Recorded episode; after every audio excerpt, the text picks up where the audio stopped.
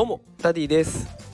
3人の子供を育てながら小学校の先生として働いております。このラジオでは子育てや教育を楽にできるそんなヒントを毎日お送りしております。さあ今日のテーマは麻痺した体が動く目が見えなくても見える最先端技術を紹介というテーマでお送りしていこうと思います。えということで今日はね科学技術の進歩について紹介をしていきます。とんでもない技術が登場しようとしてるんです。えイーロン・マスクという人がいますねもう最近ニュースで引っ張りだこでございますがツイッターのね株を買収してでツイッター今変えようと動いてるわけですけれどもそのイーロン・マスクさんがですねツイッターだけじゃなくて同時進行でニューラリンク社というところもにも携わっているんですね。でそのニューラリンク社が半年以内に脳に電極を埋め込めるっていう技術を、えー、実践しようとしてるんです。でこれがですね本当に実現すると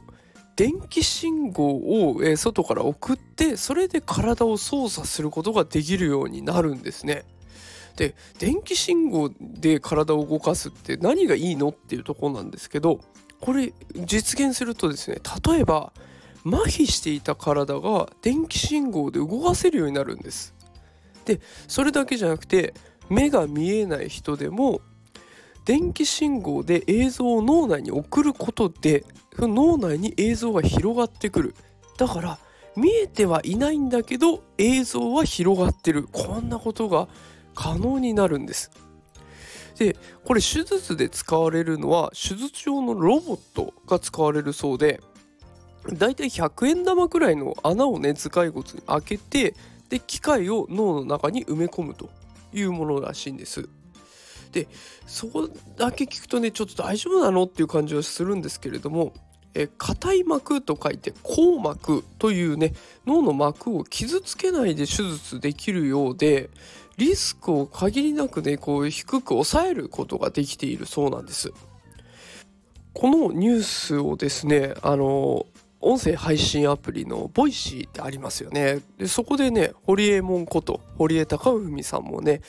えー、このことについて解説をしていました。すごい技術だなと思ってこれをね我が子にも伝えてみたんですよ。そうするとね「えー、そんなことできるの?」どうやって作るのそれ？ってもう興味津々なんです。でやっぱりねこういうニュースを子供が知ってるっていうのはいいなと思いました。将来の仕事の選択肢が広がってくるんですよね。どうしても身近な人で子供たちってキャリアプランを築きがちですよね。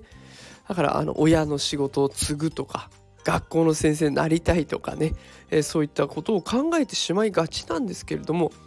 こういう技術のことを伝えていくとねどんどん関心が広がっていっていや僕も私もいつか大人になったらこういうの作ってみたいなってこれで人助けできるかもしれないななんて考えてくれるようになるかもしれないですよね。でそんな風にしていくことでどんどん子どもたちのキャリアプランっていうのが変わってくるのでねこういった最新情報最先端の技術っていうのは伝えていくのがおすすめです。さあということで今日は麻痺した体が動いたり目が見えなくても脳内に映像が広がったりってすごい最先端技術を紹介させていただきました。ね、声がさっきから聞こえてるかもしれませんが今子供たちがお風呂に入っていて私もこれからお風呂に行こうと思っております。